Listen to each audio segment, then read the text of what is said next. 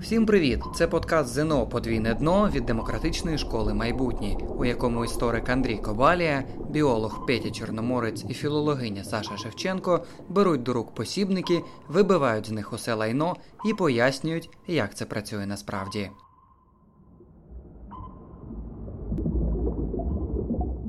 Далі у програмі. І з вами я, Андрій Кобалія. Спробую клювом пощелкати, себе показати. Важливо, що це Перша світова війна. Початок Першої світової це як казино. Кожен вірить, що він переможе, все закінчиться. Всіх винесемо, все буде значить, класно.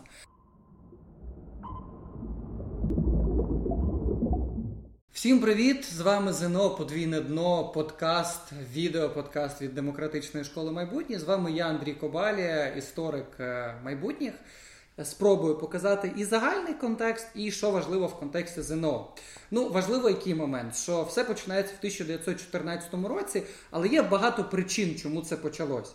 Важливо розуміти, що Західна Європа, особливо Британія, Франція та Німеччина, на 1914 рік це супер розвинені промислові держави, в яких вже є заводи, в яких сталася промислова революція.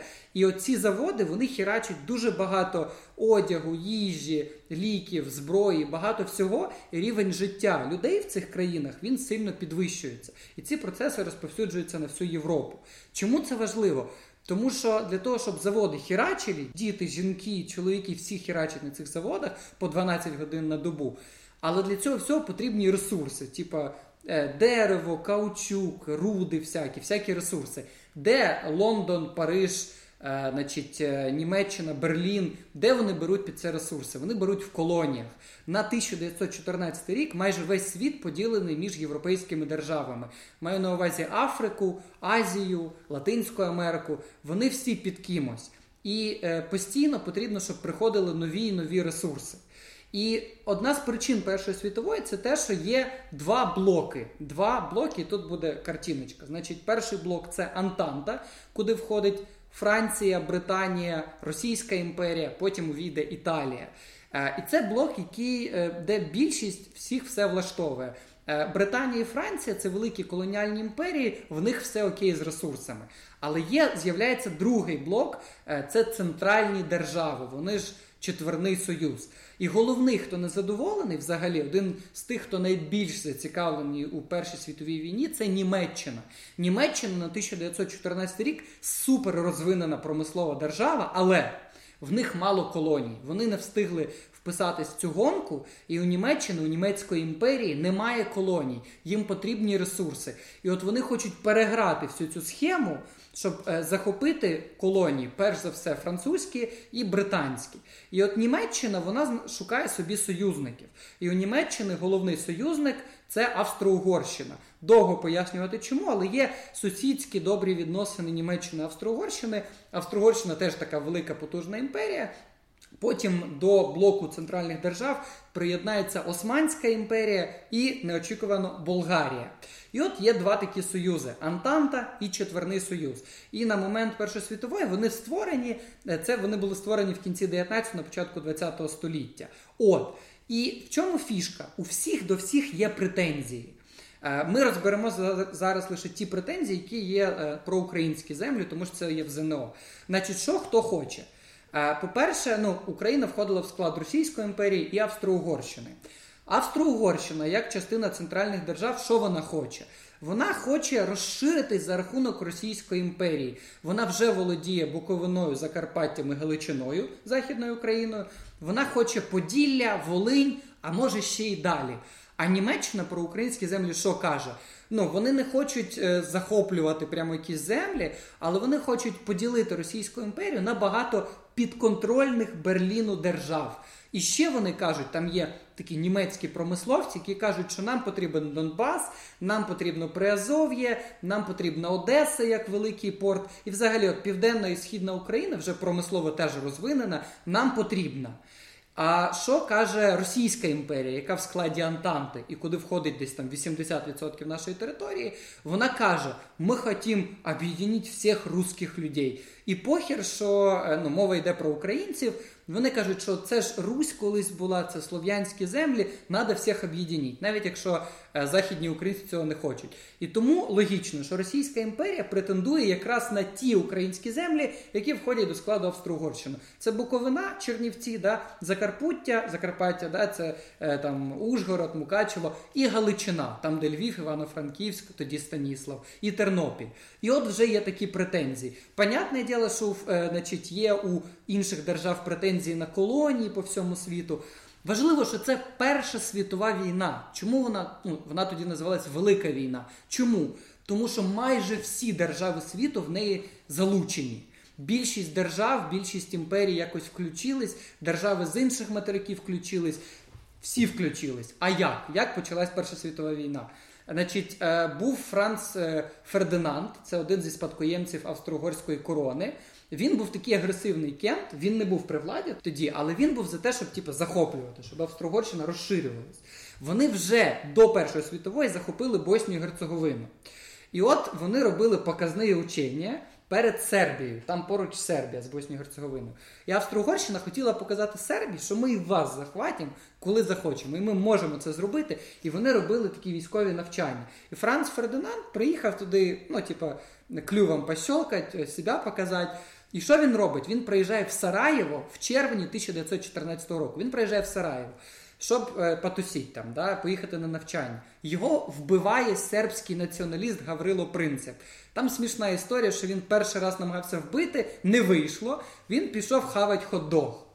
Він хаває хот-дог. От реально, це реальна історія. Чувак хаває, ну там хаває, і він чує цокат копит.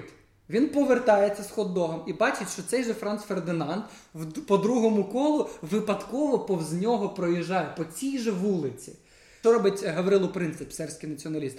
Викидає він хот-дог, достає валину і стріляє, значить, Франца Фердинанда, в його дружину всіх хірачить місіво, як в Фоллауті, знаєте, так все, так був. Вот, був. І, значить, починається Перша світова. Яким чином? 28 червня 2014 року вбивають Франца Фердинанда. Що каже Австро-Угорщина? Ну, е, нам треба провести розслідування, для цього треба захопити всю Сербію. Е, даємо вам місяць. Можна питання? Да. Я пам'ятаю на на ЗНО і в школі це було це передумови, привід, от це все. От, це да. привід. От вбивство Франца Фердинанда це привід. Угу. А от причини це колоніальні всі ці теми, да, і претензії всіх до всіх. Угу.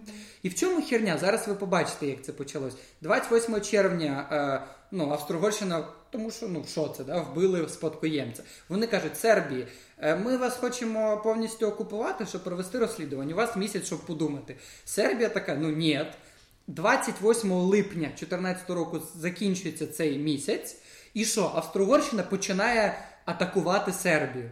А Сербія що каже? Е, ну, нас треба спасти. А хто має врятувати всіх слов'ян? Звісно ж, Російська імперія. І тому Російська імперія оголошує війну Австро-Угорщині. А хто головний друг Австро-Угорщини? Німецька імперія. Ми вже про це говорили. Німецька імперія оголошує війну Російській імперії. А хто головний друг Російської імперії? Франція і Британія, бо вони союзники в Антанті. Тому Лондон і Париж оголошують війну і Берліну, і Відню, столицю Австро-Угорщини. І це стається 1 серпня. От 1 серпня це початок Першої світової війни. Чому? Чому ставлять не з 28 липня? Тому що на 1 серпня вже багато держав пооголошували один одному війну. Е, там Франція Британія там на день пізніше, але похеру. 1 серпня початок е, Першої світової війни. І в цей момент мобілізовуються мільйони людей по всій Європі, навіть не в Європі, в колоніях, в Індії, в Африці. Починається Перша світова війна. І що важливо в контексті України? Україна в складі Російської імперії і Австро-Угорщини, в Російській імперії мобілізація в Австро-Угорщині і важливий момент для ЗНО, що всі місцеві наші українські партії вони підтримують ті держави, в складі яких вони знаходяться.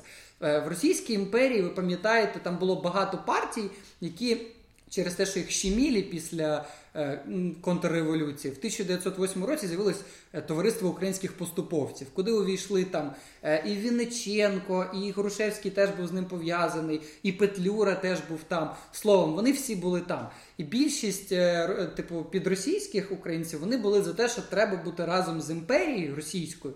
Можливо, вона нам щось там дасть, можливо, вона дасть автономію. І навіть Петлюра, який, якщо не помиляюсь, тоді був бухгалтером, він писав в газеті, що треба бути разом з царською Росією. І це нормально на той момент.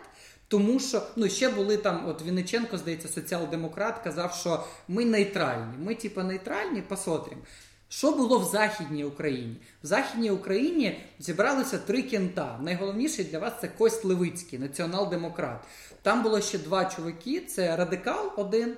Е, вони їх немає в тому просто знаєте, що ще був один радикал, і ще був е, один соціал-демократ. Тобто соціал-демократи, радикали і націонал-демократи об'єдналися в ГУР, головна українська рада. Це здається, називалося. Це теж в серпні 2014 року. Вони три різні партії, три головних кінти політичні об'єдналися в одну раду. Для чого?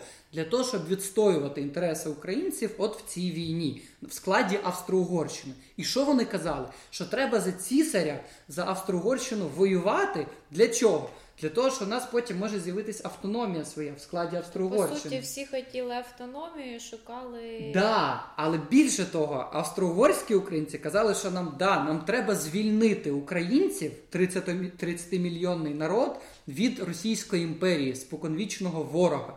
І нам треба не лише Поділля і Волинь, нам треба дійти Вообще, аж до до там Владивостока. Ну, як мінімум, вони казали до Харкова, до Одеси, до цих територій, а може ще є українці. До Дону, від Сіну до до, до Дону і Кубань теж там є українці, вони справді там були. Да? От, Треба повернути, треба забрати ці території в Російської імперії, і от в складі Великої Австрогорщини все буде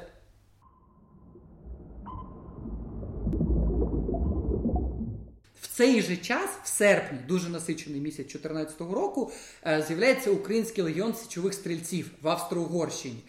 Як він з'явився? Насправді по аналогії з поляками, тому що поляки, знаючи, що буде війна з Росією, оці австро-угорські поляки, вони вже створили свої там легіони, в них були формування. Е, в Український легіон січових стрільців, який е, важливо тут є в ЗНО, очолив. Е, цей очолив е, Михайло Галушинський, а після нього буде Вільгельм Франц фон Габсбург е, Василь Вишиваний. Це теж цікава постать. Він був з династії Габсбургів, яка в Австро-Угорщині правила, і його призначили керувати легіоном. Василем Вишиваним. Да, він насправді тут написано: він Вільгельм Франц фон Габсбург Лотрінген. Він називався Василем Вишиваним. Він полюбив українську культуру, говорив українською і був взагалі за українську ідею. Словом. Український легіон січових стрільців це військове формування в складі австро-угорських військ. Е, початок Першої світової це як казіно. Кожен вірить, що він переможе і що це буде тривати кілька місяців. Що до нового року, ну 1915-го, все закінчиться. Всіх винесемо, все буде значить, класно. Але звісно, що так не сталося. Війна продовжилась до листопада 1918 року. І важливий який момент, що в цьому ж 2014 році, в серпні, починаються бойові дії. Зараз коротко про бойові дії. Значить, в 2014 році була Галицька битва. Вона тривала е, в серпні, там початок вересня. Що за цей це що сталося? Це Російська імперія починає великий наступ.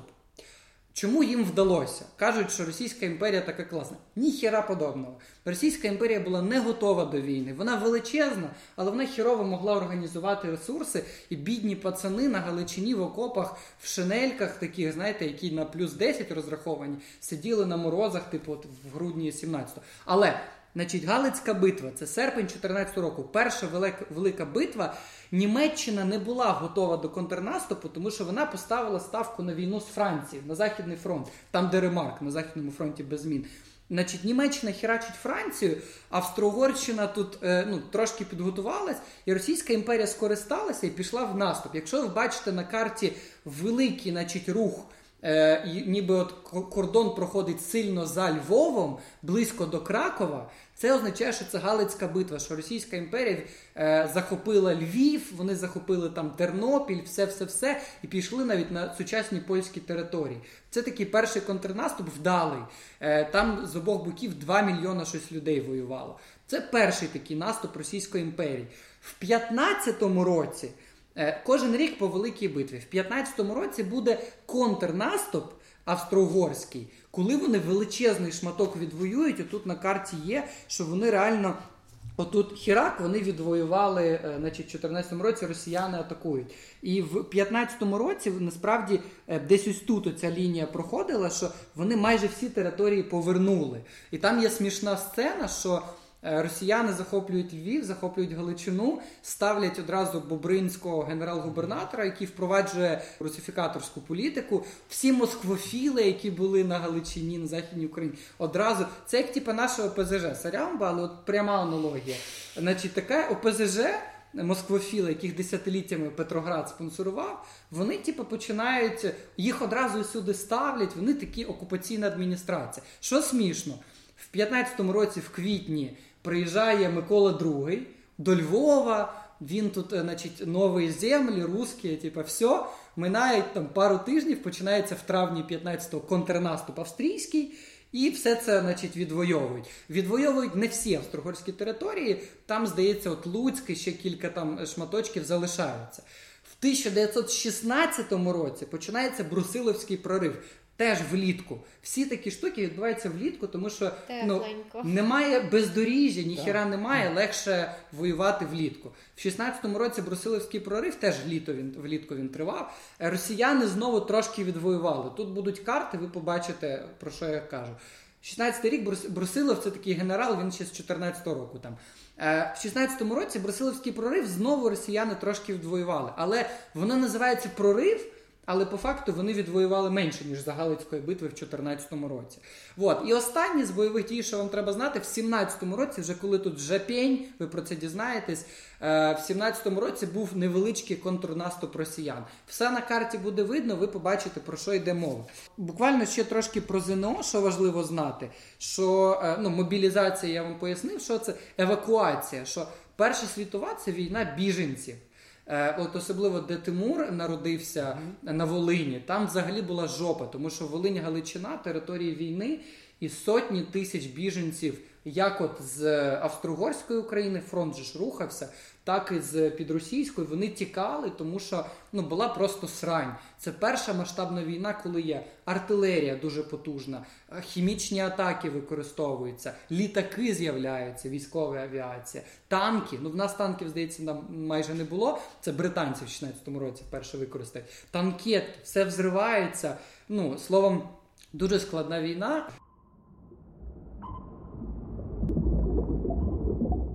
В мене є зразу міні-рубрика питання ага. ЗНО. Да. А, Насправді е, ти дуже класно пройшовся по всіх запитаннях, і якщо от зараз так після цього відео ви пробіжите по тесту, то ви майже на всі запитання цього блоку будете знати відповідь. Я тут невеличкий лише шматочок скажу. Як підготуватись добре і до першої світової, до наступних тем дуже просто. По-перше, подивіться цей відео, поставте лайк, колокольчик, підписка. В принципі, треба робити, як моя вчителька з історії казала. Ви прочитайте якомога більше, щоб запам'ятати хоч щось. Значить, дивитесь цю серію, потім читаєте підручник, поглиблене вивчення, ви його можете знайти. Дуже просто. Значить, Ви читаєте цей підручник е, з поглибленим е, значить, вивченням історії України, 10 клас. Читаєте про Першу світову і потім відкриваєте оцю херню, е, дивитесь, що тут, і потім вирішуєте тести про Першу світову і тести попередніх років. Все. Після цього ви Першу світову будете добре знати. Точно. А, Але є деякі запитання, які викликають запитання. Ага. Наприклад, е, так звучить запитання. Формування в роки Першої світової війни Легіону українських січових стрільців засвідчило А. Впливовість москвофілів у політичному житті Галичини. Ну, навряд чи, бо виходить, що москвофіли вони навпаки були проросійські Проти. і вони не лобіювали появу ну, січових стрільців. Я можу спробувати відповідати. Давай, давай. Далі. Е, непідготованість Австро-Угорщини до ведення війни на два фронти. Ну, ну це не про це. В Австрогорщині справді була не готова воювати mm-hmm. із Російською імперією і з Італією. Але ну і що це, типу, у УСС створили українських січових стрільців, типу, щоб гарматне м'ясо? Ні, навряд чи. Хоча Австрогорщина не була готова. Хоча деякі е, сучасні вже ага. ідеологи російського міру вони говорять, що якраз це був задум ага. австрійського генштабу. Да. Е, так, от, Це був це, до речі, з'явилося. Це навіть з'явилося вже тоді. Угу. Е, Російські офіцери, коли захопили Галичину в 2014 році, вони отримували такий інструктаж, де казали, що більшість населення русське, і що цю українську ідею придумав австрійський генштаб. Оце тоді вже з'явилося. Угу. Наступний варіант: е, приєднання України до четверного союзу центральних держав. України ще тоді просто не було як суб'єкту, тому вони не могли Нема що приєднувати. Але ж і нам хочеться вважати, що Україна вже була. І е, інший варіант, останній це лояльність українців Галичини до австро-угорської монархії. Оце, мабуть, лояльність, тому що але тут такий складний момент. Вот. Ну, да, ну Тут ласка. просто що виходить, що на початок війни чому ще от створили цю головну українську раду, е, Кость Левицький і інші кінти? Е, тому що вони боялися, що Австро-Угорщина відень ставить на поляків. Тому що вони полякам обіцяли вже останні кілька років перед війною, вони їх чим годували. Дивіться, була до 1867 чи 8 року Австрійська імперія. Потім вона стала дуалістичною австро-угорською. Тобто mm-hmm. угорці теж мали великий вплив в парламенті, ще там десь. Вот. Дві столиці, типу, да, Будапешт. І от поляків годували тим, що буде троєдина імперія австро-угорсько-польська. От ми ще й навіть захопимо е, Польщу під російську, і взагалі все буде класно. І поляки користувалися, е, у них було більше привілеїв от на Галичині, ніж в українців. Угу. І українці зрозуміли, що Перша світова це можливість, але нам треба якось лобіювати. І от тому з'явилася головна українська рада і Український легіон січових стрільців. Ми на цьому завершимо цю першу серію цього марафону складними темами історії України. Будь ласка, напишіть в коментарях, що вам не зрозуміло про Першу світову, конкретно по цій темі. Е, ми відповімо, ми зробимо нормальну змістовну відповідь на ваші питання в коментарях в Ютубі або на інших платформах, подкаст-платформах. Е, і пропишіть, що б ви хотіли почути у наступних серіях, де про українську революцію, про 18, 19, 20, 21 рік і про встановлення радянського режиму. Ми це врахуємо і окремо пояснимо е, в наступних серіях. Я нагадаю, що це подкаст. ЗНО подвійне дно від демократичної школи майбутнє. Це історія України. З вами був я, Андрій Кобалі, але я тут був не один. З нами був Тимур Демчук, е, викладач політології в демократичній школі майбутнє, е, який нам тут суперцінний, як людина, яка теж розбирається в історії. Е, в історії насправді теж розбирається Саша Шевченко, викладачка української літератури в школі майбутнє, але не лише, бо вона також засновниця ЗНОшного клубу НЕОН. На цьому все. З вас лайки, підписка, з нас відос. До зустрічі. Це подкаст ЗНО Подвійне дно від демократичної школи майбутнє, у якому історик Андрій Кобалія, біолог Петя Чорноморець і філологиня Саша Шевченко беруть до рук посібники, вибивають з них усе лайно і пояснюють, як це працює насправді.